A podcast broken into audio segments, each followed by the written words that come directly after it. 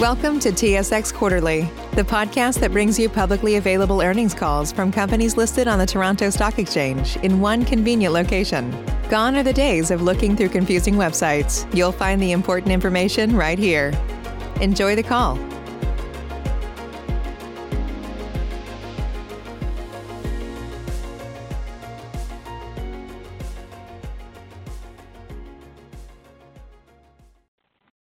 Ladies and gentlemen, thank you for standing by and welcome to the Loblaw Companies Limited Q3 2020 earnings call. At this time, all participants are in a listen-only mode. After the speaker's presentation, there will be a question and answer session. To ask a question during the session, you'll need to press star one on your telephone. Please be advised that today's conference is being recorded. If you require any further assistance, please press star zero. Thank you. It's now my pleasure to hand the conference over to your moderator for today, Roy McDonald, Vice President, Investor Relations. Please go ahead. Good morning, everybody. Thank you, Jack. Welcome to the Loblaw Limited third quarter 2020 results conference call. This morning, I'm joined by Galen Weston, our Executive Chairman, Sarah Davis, our President, and Darren Myers, our Chief Financial Officer. And before we begin the call, I'll remind you that today's discussion will include forward-looking statements, which may include but are not limited to statements with respect to Loblaw's anticipated future results and the impact of the COVID-19 pandemic. These statements are based on assumptions and reflect management's current expectations and are subject to a number of risks and uncertainties that could cause actual results or events to differ materially from our expectations. These risks and uncertainties are discussed in the company's materials filed with the Canadian securities regulators, and any forward-looking statements speak only as of the date that they are made. The company disclaims any intention or obligation to update or revise any of the forward-looking statements, whether as a result of new information, future events, or otherwise, other than what's required by law. Also, certain non-GAAP financial measures may be discussed or referred to today. Please refer to our annual report and other materials filed with the Canadian securities regulators for a reconciliation of each of these measures to the most directly comparable GAAP financial measure. And with that, I'll turn the call over to Darren. Thank you, Roy, and good morning, everyone. The third quarter represented an improvement in our results in what continues to be a challenging and dynamic time.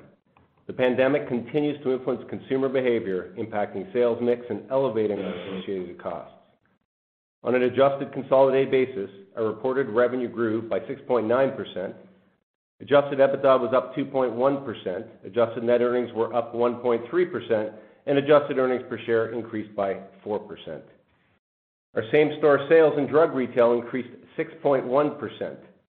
Front store same-store sales grew 2.4%, while pharmacy same-store sales grew by 10.3%. Front store sales mix was driven by strong performance in food, HABA, and household products. While we continue to experience pressure in cosmetics and OTC, cosmetics showed an improvement in the rate of decline relative to our second quarter. In pharmacy, we delivered strong sales, in part due to the demand for 90-day prescription refills following the lift of government restrictions. We expect some negative impact from the timing of these changes on our Q4 prescription business. Food retail same-store sales grew 6.9% in the quarter. Food sales growth included changes within the category mix and the benefit from strong demand for essential food categories. Demand across our formats remained strong, with 9.7% growth in our market division and 4.7% in our discount division. Our average article price was 5.3% for the quarter. The average article price increase reflects a change in our sales mix, including consumers buying larger format items. The increase is not indicative of inflation, which, using CPI as a reference, would have been closer to the 1.8% for the quarter. For the quarter, our food retail basket size remained elevated, while traffic continued to be negative. We did see traffic starting to improve and the basket not quite as high. However, we remain well outside pre-COVID rates. Total retail gross margin was 26.7%, excluding the consolidation of franchises, a decline of 60 basis points compared to last year. Our margins were negatively impacted by declines in food and drug rates. In food, our rate was negatively impacted by sales mix and targeted pricing investments. In drug, we were negatively impacted by mix. Retail SG&A as a percentage of sales was 17.2%, excluding the benefit from franchise consolidation, an improvement of 10 basis points. The improvement reflects the benefit of sales leverage, process efficiencies, and continuing to delay discretionary spending. This was partially offset by higher COVID-related costs and higher costs associated with the growth in e-commerce. During the quarter, COVID-related costs increased our spending by an estimated $85 million. Retail EBITDA increased $22 million, and EBITDA margin came in at 9.5%, a decrease of 60 basis points compared to last year. Moving to PC Financial, revenue was $278 million, down $31 million in the quarter, driven primarily by lower credit card spending, partially offset by strength in our mobile sales. Adjusted EBITDA contributions increased by $10 million year over year as a result of timing of investments and adjustments to our ECL provision. Adjusted consolidated EBITDA margin was 9.7% in the quarter. Normalized for the consolidation of franchises, EBITDA margin declined 40 basis points compared to last year. In the quarter, IFRS net earnings available to common shareholders was $345 million, an increase of 3.3%, and fully diluted earnings per share were $1.30, an increase of 4%. Moving to cash flow, the company generated $121 million of free cash flow in the quarter. We repurchased 5 million common shares during the quarter, and today we announced a 2-cent or 6.3% increase in our quarterly dividend. This marks our 9th consecutive annual increase. In September, we received an upgrade by DBRS to BBB High. This reflects the strength and stability of our business and the ability to continue to generate strong cash flows. Looking ahead, there continues to be a high degree of uncertainty about the duration and the impacts of the COVID-19 pandemic on the Canadian economy.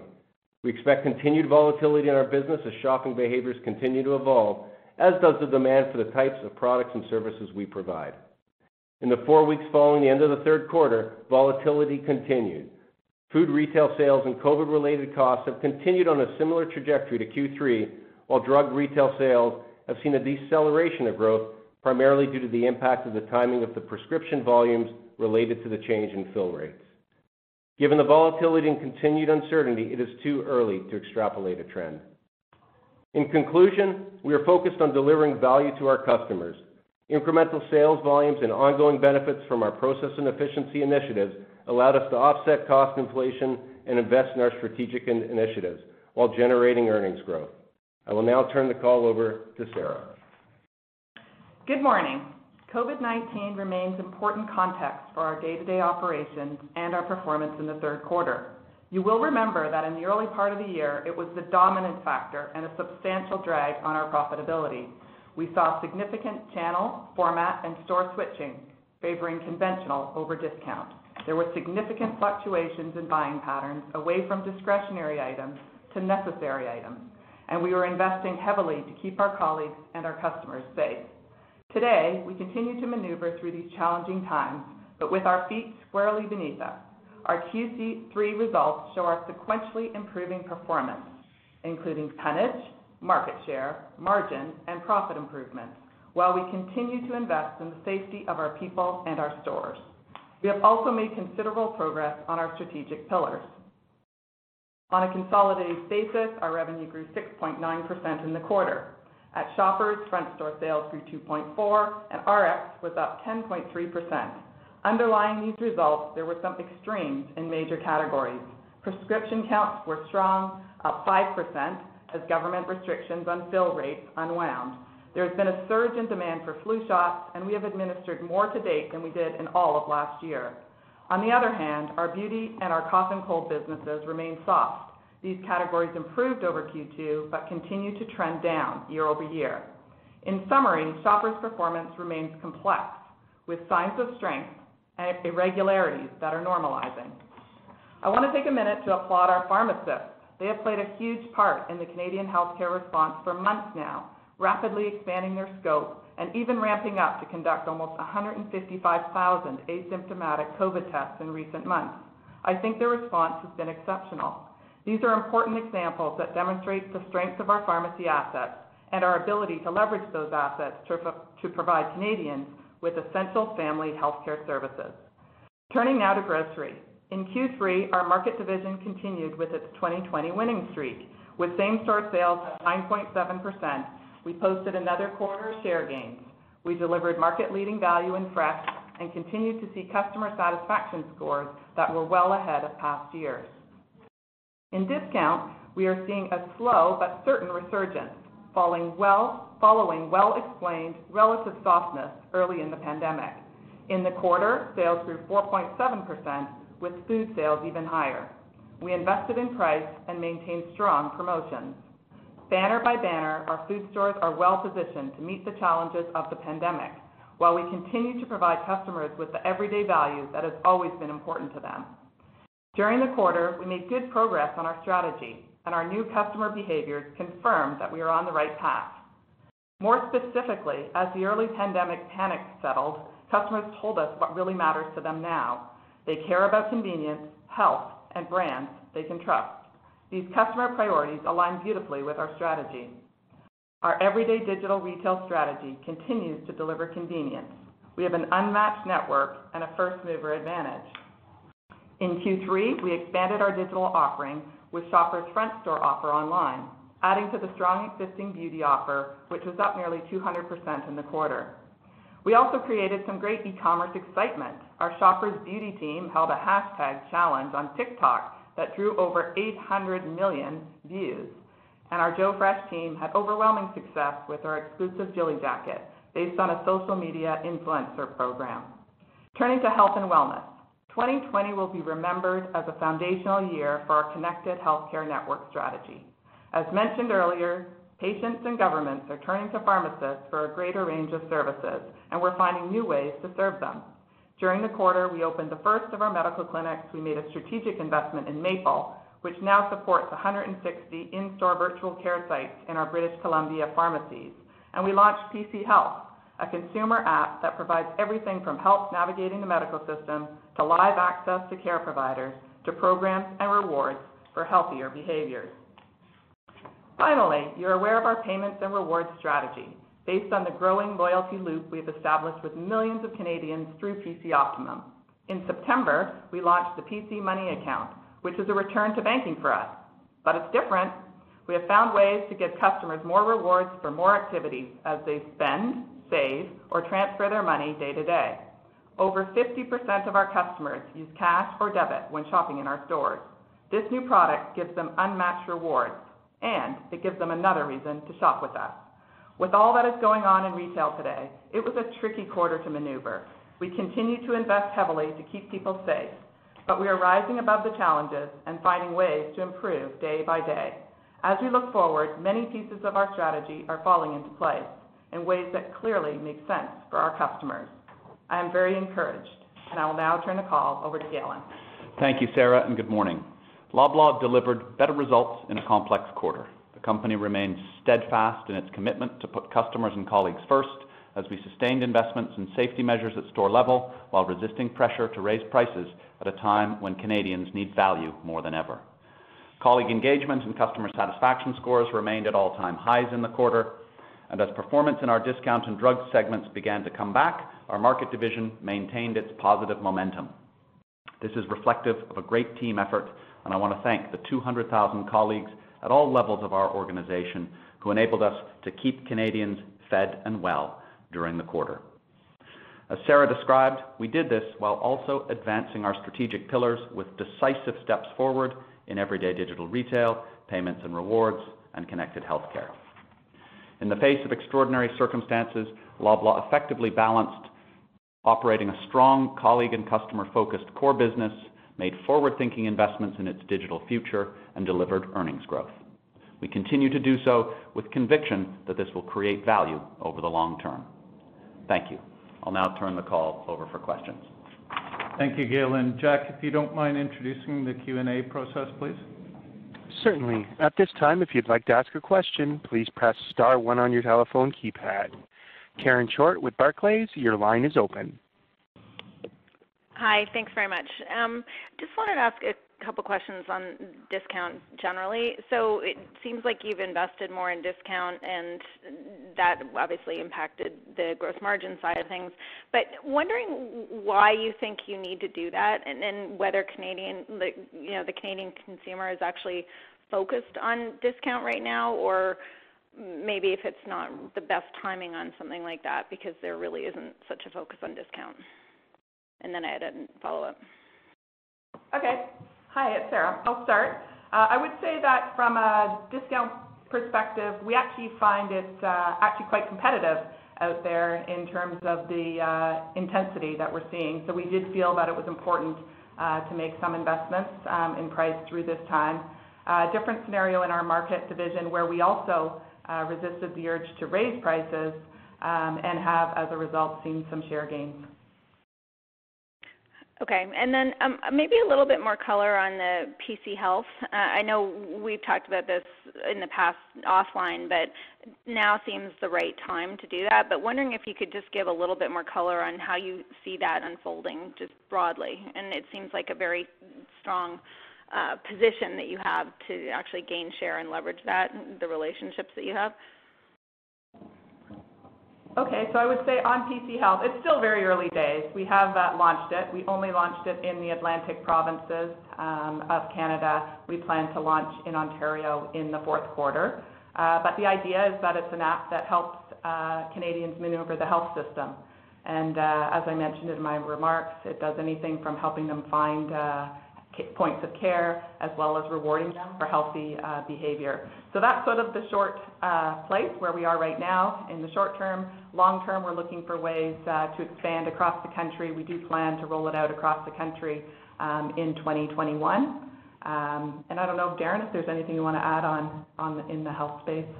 No, I think, Sarah, you characterized it well. I mean, it is still early days, but it's got a lot of exciting potential for us, and in particular when you think of the velocity we can bring to an app like that and the kind of ecosystem we can build around it. So, we're excited by its potential, but it's early days, and it will take time before it's kind of ramping and probably moving the numbers in any major way.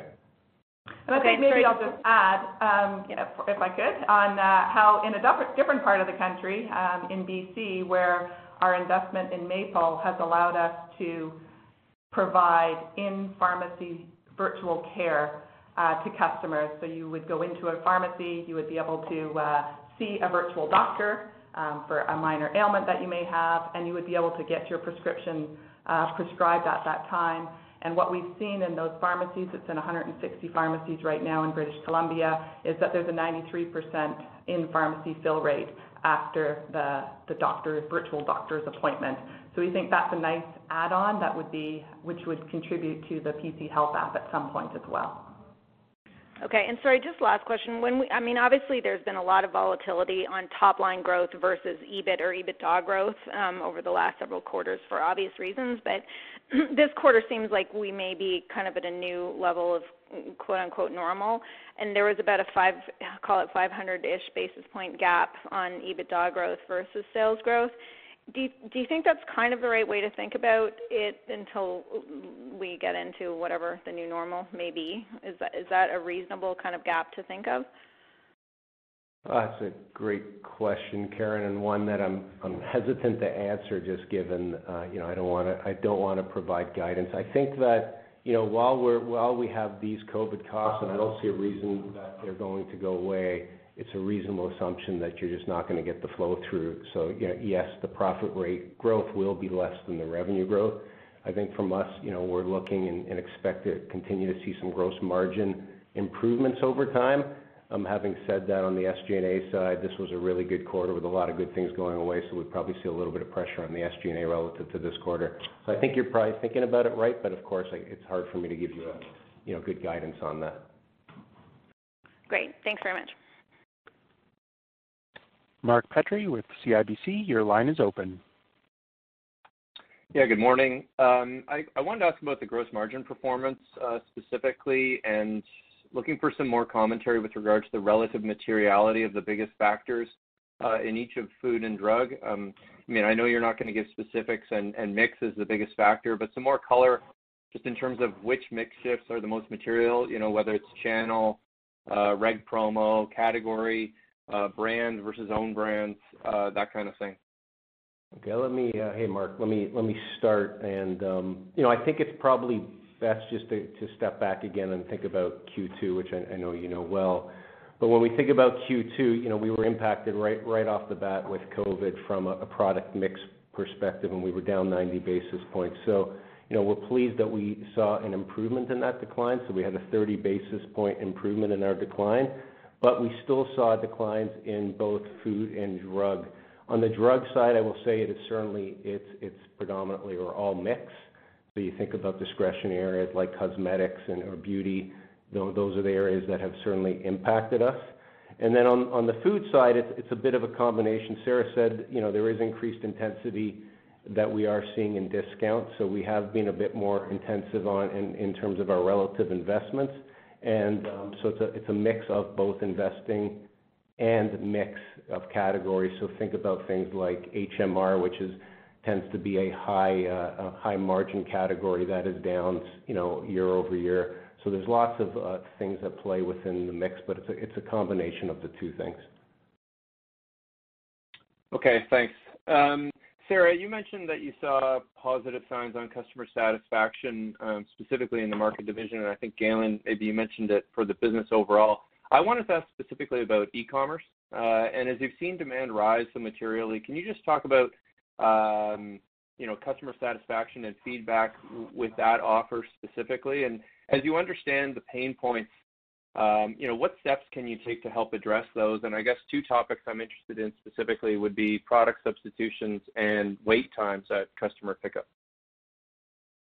So from Q2 to Q3, we saw a significant improvement in customer satisfaction in our e-commerce business. As you can imagine, at the height of the pandemic, the wait times were longer than customers were expecting, and certainly we had to do a lot of work in order to improve and increase the capacity in order to get all of that increased demand. So we had during Q2, I think we mentioned that we saw basically triple the demand in e-commerce, and so there was a factor there. But we quickly ramped it up. So I would say Q3 significant improvements in our customer satisfaction related to e-commerce, but the two areas that continue to be raised as areas of focus for us are the two that you mentioned. So it is product substitutions and it would be wait times. And we've got a lot of initiatives in place to improve on both of those two areas, and making sure that we provide customers with the best service that we can.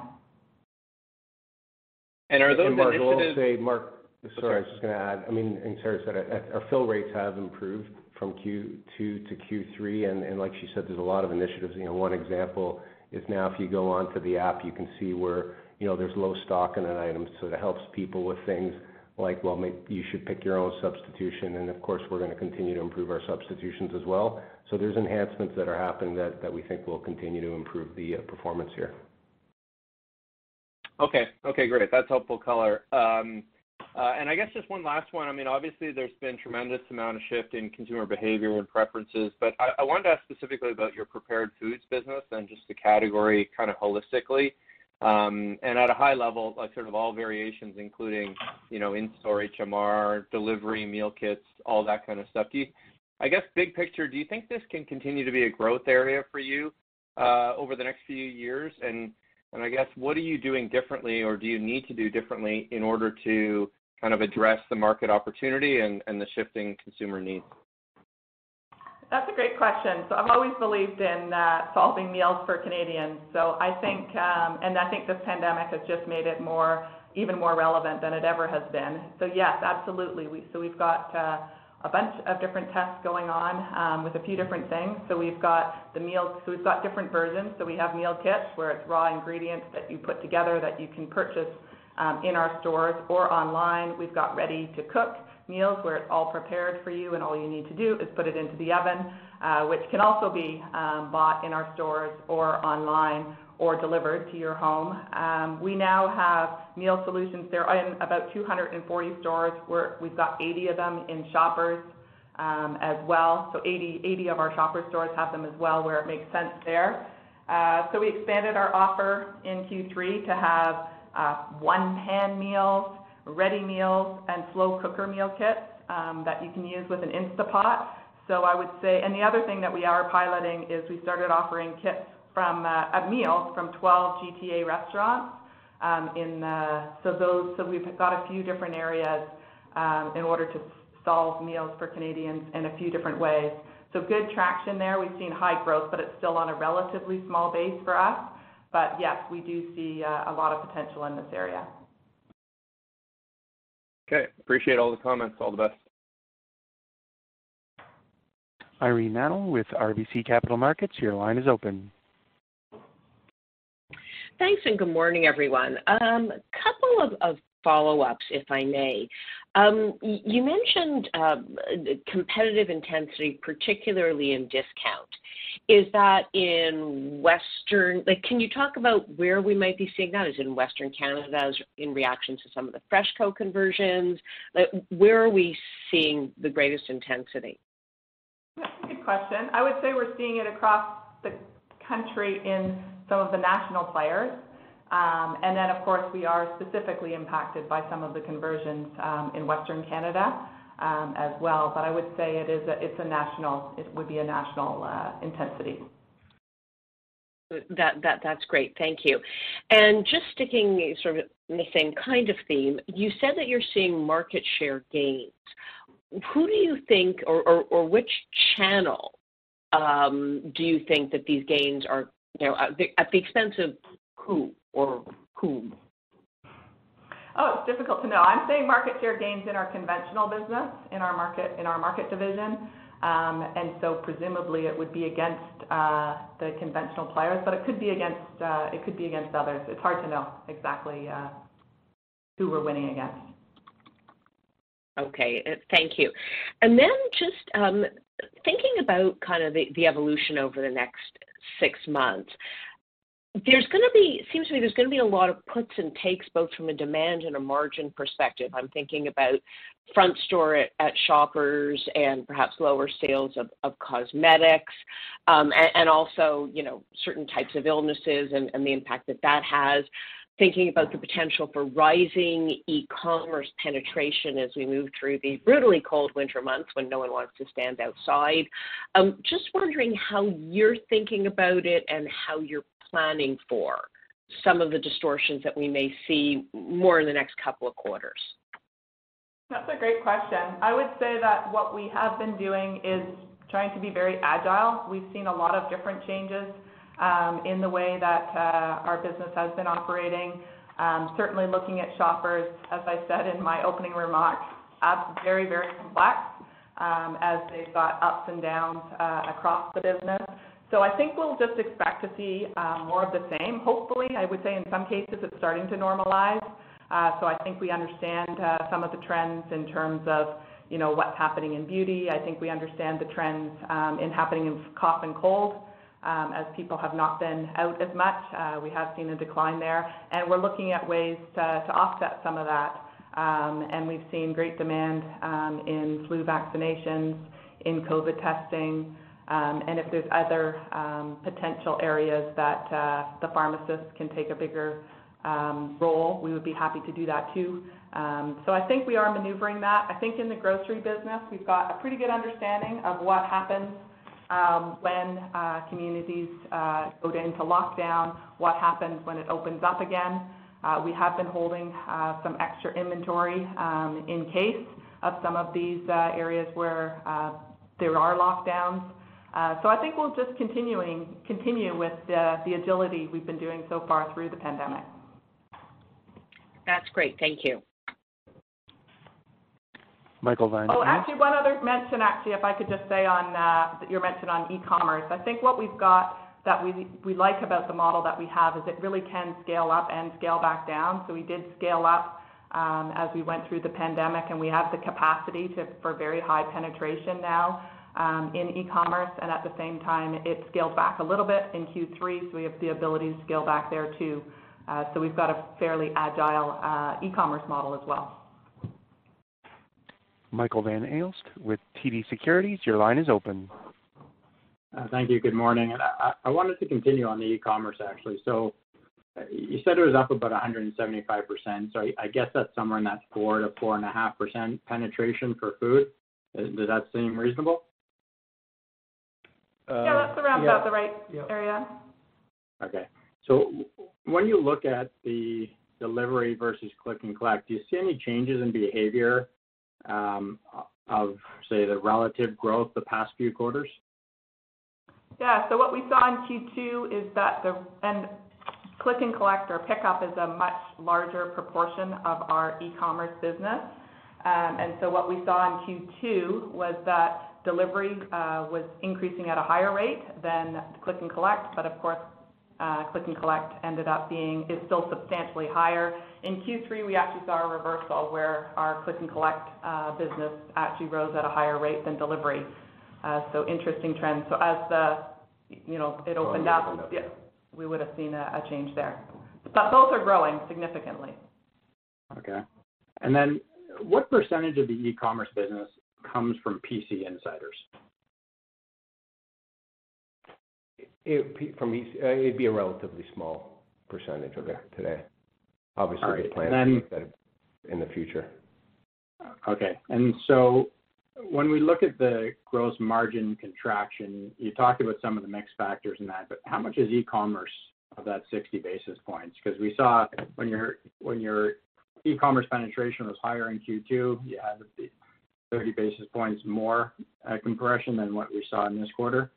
Is that the delta mostly due to e-commerce? No, the nice thing with the e-commerce business is it's accretive on the gross margin. We see a nicer basket in it, so it's really not driven by the e-commerce. It's for the reasons that I already walked through. Okay. For e-commerce, it would be on the SG&A side, so it would be the labor side where you'd actually see a dilution on gross profit. To Darren's point, it's actually accretive. Okay, great. And then I believe at this point you're the only grocer charging for click and collect for pick fees. Is there how long do you think you can be the outlier here? Well, I think for now we're pleased with our performance. We're seeing significant growth in it. So I don't know exactly what our plan for how long exactly, but it's something that we would monitor. And at some point, we know that we will likely not be charging those fees. Yeah, and just that, our customers so far are telling us they're happy to pay a fee for the service. It's a very good service that they're getting, and it's a very nominal fee. And so our customers have been happy, but as you point out, Mike, it's something we've got to keep watching. Okay, great. And then on the same-store sales side, you did, in your outlook statements, you did talk about, continued performance and food in Q4. But if you look at October compared to September and zero in a little bit closer, have you seen a material pickup as the restaurants started to close down again?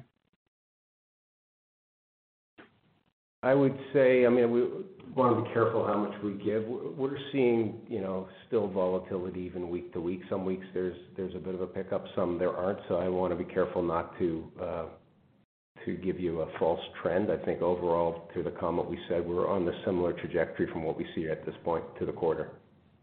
Okay. And just keep in mind that our business is a national one, so it's not as weighed as heavily just to one, jurisdiction where the markets might be closed. As well. Okay, and can you just comment on the impact of apparel and general merchandise on same-store sales trends in the quarter? Yeah, the right-hand side overall was still a headwind, certainly less to a lesser extent than Q1 and Q2 of this year. We saw growth in H&E. We've seen a nice pickup in that business, which is great. And then we continue to see some declines in apparel, cosmetics, and still tobacco. Great. Thank you very much. Thanks, Mike. Patricia Baker with Scotiabank, your line is open. Thank you. Good morning, everyone. Thanks for taking my questions. I have quite a few here. First of all, in your response to Karen Short's question about PC Health, and Sarah, you referenced the 93% fill rate from the virtual doctor's visits.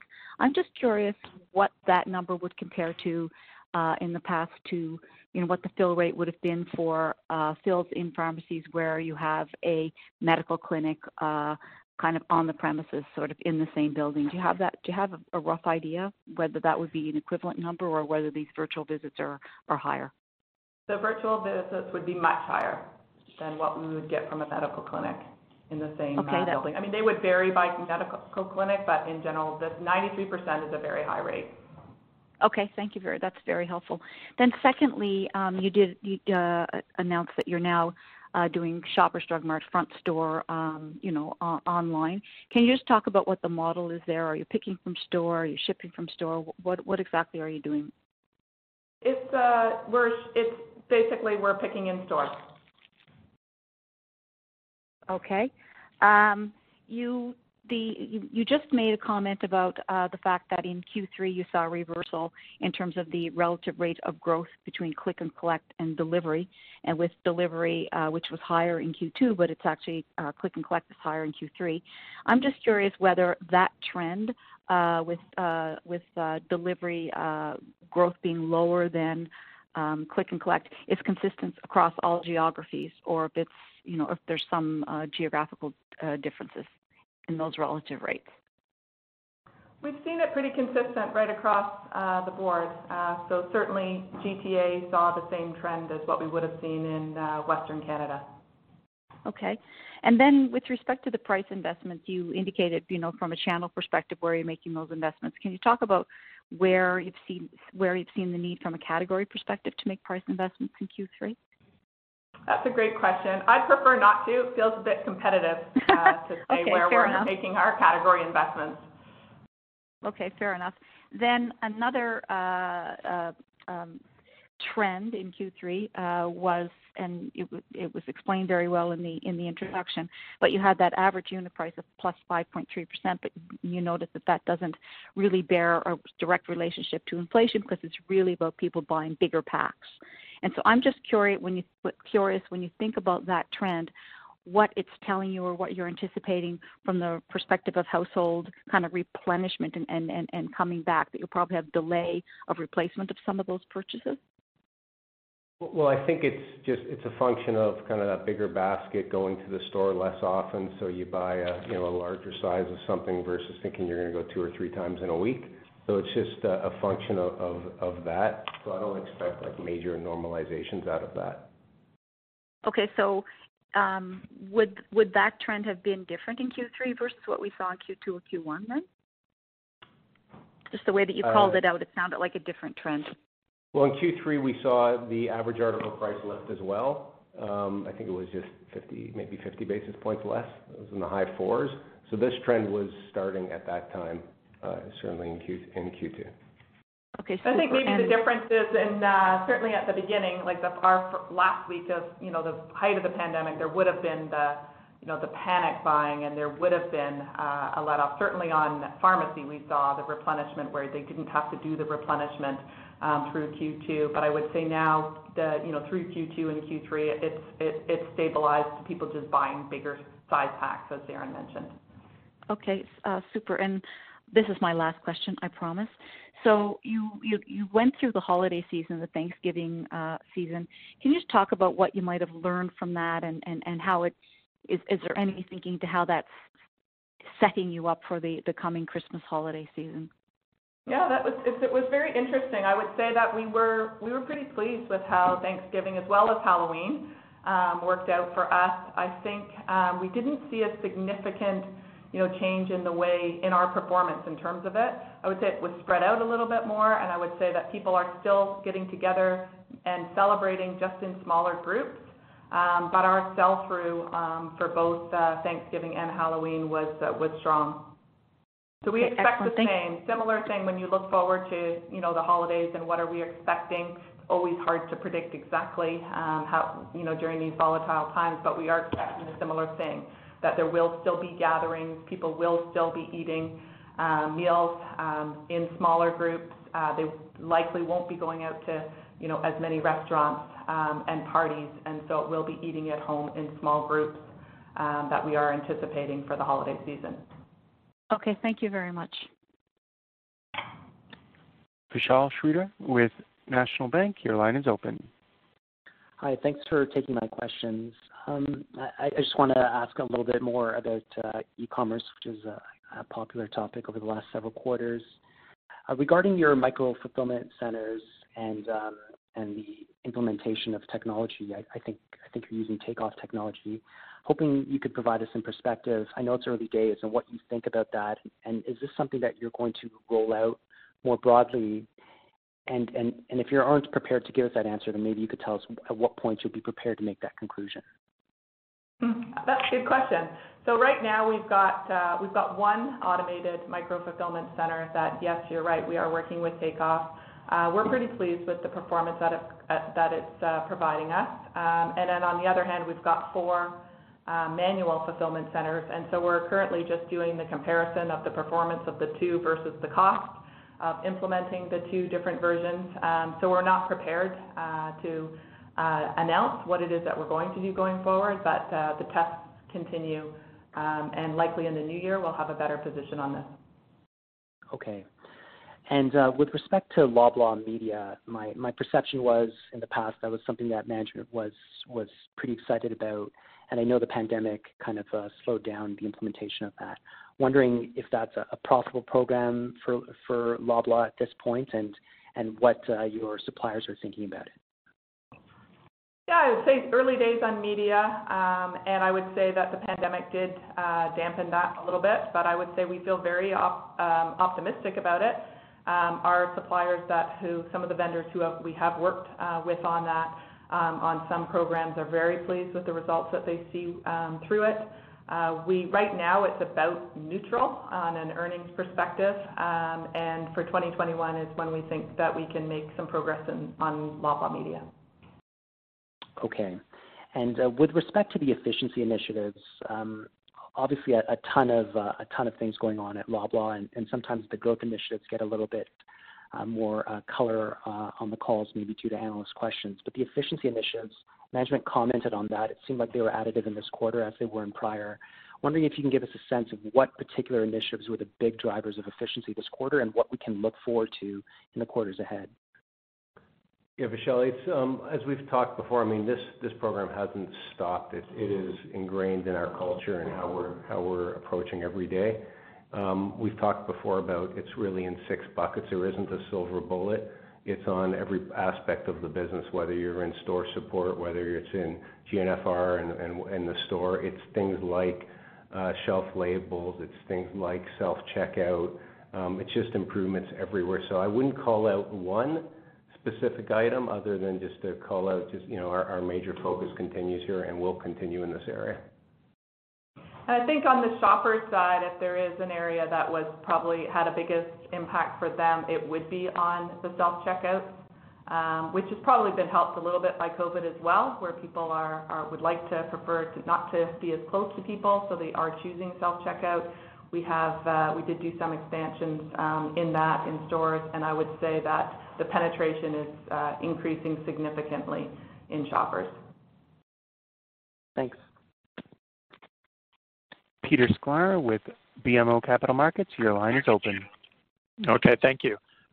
Sorry to belabor the point, but back on the discount channel and the pressures that you've been having there, would you say that, like the reason you're facing those pressures, it's just largely the competitive promotional intensity of your competitors, or have there been any Loblaw-specific issues you could call out? So, for example, missing the price margin balance or merchandising tactics or whatever? That's an interesting question. I would say that I think there's a couple of things happening. Certainly in the early days of the pandemic, we would have said structurally it was more difficult to satisfy customer needs through certainly some of our hard discount stores where high volume, high traffic, low assortment, just very high sales penetration in a small store made it more difficult. I would say since then we've sort of managed that, and the consumer has changed. It's their buying patterns, and so that seems to have stabilized. And it has been more of pricing investments and keeping promotions going in order to make sure that we're competitive against our competitors, but also to make sure that we're offering great value to our customers when they need it more than ever. Okay. On the $85 million of COVID costs that you disclosed you incurred during the quarter, is that what we should assume is the new quarterly level going forward?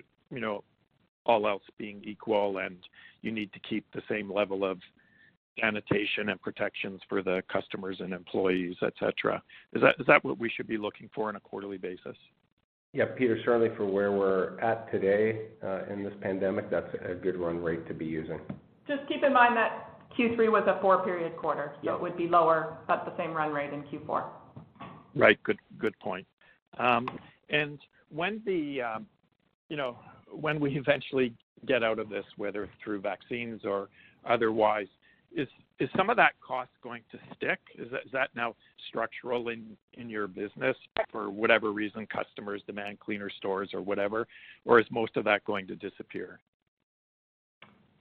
That's a good question. I think it's challenging to predict. I think there will be some elevated costs, but certainly it would not be this kind of run rate cost. A large part of this would fall off, but I think there's going to be, I think consumers are going to have different expectations for at least for a period of time after. So I don't think it goes to zero, but it certainly wouldn't stay at this level. Right. Okay. And then just lastly, on the normal course issuer bid, Darren, I noticed you bought back some stock during the quarter. Is this largely just anti-dilutive measures on your part, or like I'm just wondering what your philosophy is? Is the company trying to reduce the share count at this point? It's part of our financial framework. It hasn't changed. We see it as a great way with our strong cash flow to give back to shareholders. So it hasn't changed. We resumed it in the quarter, and we can plan to continue to do buybacks. Okay, thank you. Okay, thanks, Peter. Chris Lee with Desjardins, your line is open. Hi, good morning, everyone. Sarah, just wondering, have you had discussions with the government in terms of what role Shoppers might play in the distribution of the COVID vaccine? And it seems like it will be a very large undertaking, but with potential benefits not only financially, but obviously from a social good perspective, and just wondering if you do participate, what type of investment will Shoppers need to make sure that they're well prepared? We always have ongoing conversations with the many different governments across Canada. We would love to be part of the solution for providing a vaccine to Canadians, so we would definitely feel like we would be well suited for it. We have all of the protocols in place that we think would be required, and we'll continue to have those conversations. So I would say in terms of preparing, I wouldn't say we could prepare. We are prepared to be able to do it through appointment only or through walk-in. I think we're prepared to be able to do it any way that we can think of, that it might be rolled out. I think it would just be a question of having the right labor in the right store as the vaccine becomes available and as we understand the rules of who will be getting the vaccine first, and those types of protocols, but we feel well prepared to be able to do this. Great, that's very helpful. And you mentioned cosmetic sales improved sequentially. Just wondering, how much of the cosmetic sales have recovered versus last year during the quarter? Can you give us a sense of, is it 70%, 80%, just some rough idea? So we're still down. So we were down in Q2 significantly, as it really wasn't the focus of customers at the height of the pandemic. We're still down in Q3, but we're starting to see an improvement. So not, but it wouldn't be as down as much as we would have more than 70% of last year's sales. It wouldn't be down that much. Okay, that's helpful. And then just on the discount side, I think you mentioned that the food sales were higher if we exclude the right-hand side, and I think it would be helpful if you can maybe quantify for us what was the drag so we can get a true sense of this underlying strength of the food sales and discount. Chris, I don't think we're going to give that number today. Like I said before, the right-hand side impact was a little bit less than the second quarter. It was quite a bit less than the second quarter, but I don't think we're going to give the number by division today. Sorry. Okay. No problem. And then, Darren, just maybe a quick one on gross margin. If we assume the market division has a higher gross margin rate than discount, just wondering, did the strength from the market division so far this year did it have a meaningful impact on gross margin, on the gross margin rate? I mean, it certainly would have helped the margin rate, yes. Okay. And my last question, do you expect the changes in the branded prescription drug prices starting Jan 1st of next year to have any material impact? I know in the past you always say you budget about 70 to 80 million, you know, for drug reform impact. Is that sort of within that budgeting that you have for next year? I would say I want to again careful to give color for next year, but it would be within the kind of regular reform that we would expect. Nothing higher at this point in time from what we know. Perfect. Thank you, and I hope you have a strong finish to the year. Thanks, Chris. Michael Van Aelst with TD Securities, your line is open. It's just a follow-up question on financial services, actually. You might have mentioned it, but I missed it. Can you explain the big increase in the margin in the financial service side, given that you had lower revenues and COVID? Yeah, Mike, it's really a function of two things. One is timing of investments, and we called them out last year as a hurt in this quarter, so it's kind of normalizing of that. And the second was just adjustments to our ECL provision. We are seeing, some moderate improvement in the economic outlook, at least relative to the first quarter when we put the ECL provision there. So it's just more of a true up on that. So 18 is a more normalized level then, is what you're suggesting? Yes. Okay, and as you look into Q4, it's usually a big quarter for seasonally for financial services, but given the lockdowns and people probably spending a little bit less and maybe fewer people in store, do you see any risk to the performance of the mobile shop or the credit card in general? Yeah, listen, it's difficult to predict how things are going to go depending on lockdowns and what. I'd say the underlying portfolio is still doing well. People are paying their bills. The loss rate year to date's relatively in line with last year, so the portfolio is quite healthy and people are still spending. How that, if there's further lockdowns, how that will play out is a question. I'd say we still expect a seasonal pickup into the fourth quarter. I just don't know the degree of the impact of things like lockdowns at this point. Too hard to predict. All right. Thank you. There are no further questions at this time. I'd now like to turn the call back over to the Loblaw team for final remarks. Thank you, and thanks everybody for your time this morning. If you have any follow-up questions, please give me a call or drop me a note, and mark your calendars for February 25th when we'll be discussing our full year 2020 results. Have a great day. This concludes today's call. We thank you for your participation. You may now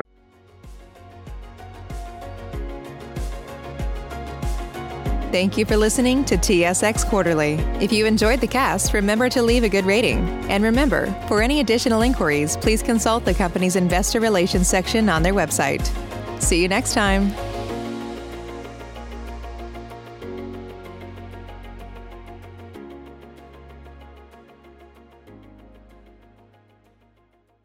Disconnect. Say goodbye to your credit card rewards. Greedy corporate mega stores, led by Walmart and Target, are pushing for a law in Congress to take away your hard-earned cash back and travel points to line their pockets. The Durbin-Marshall credit card bill would enact harmful credit card routing mandates that would end credit card rewards as we know it. If you love your credit card rewards, tell your lawmakers, hands off my rewards. Tell them to oppose the Durbin-Marshall credit card bill.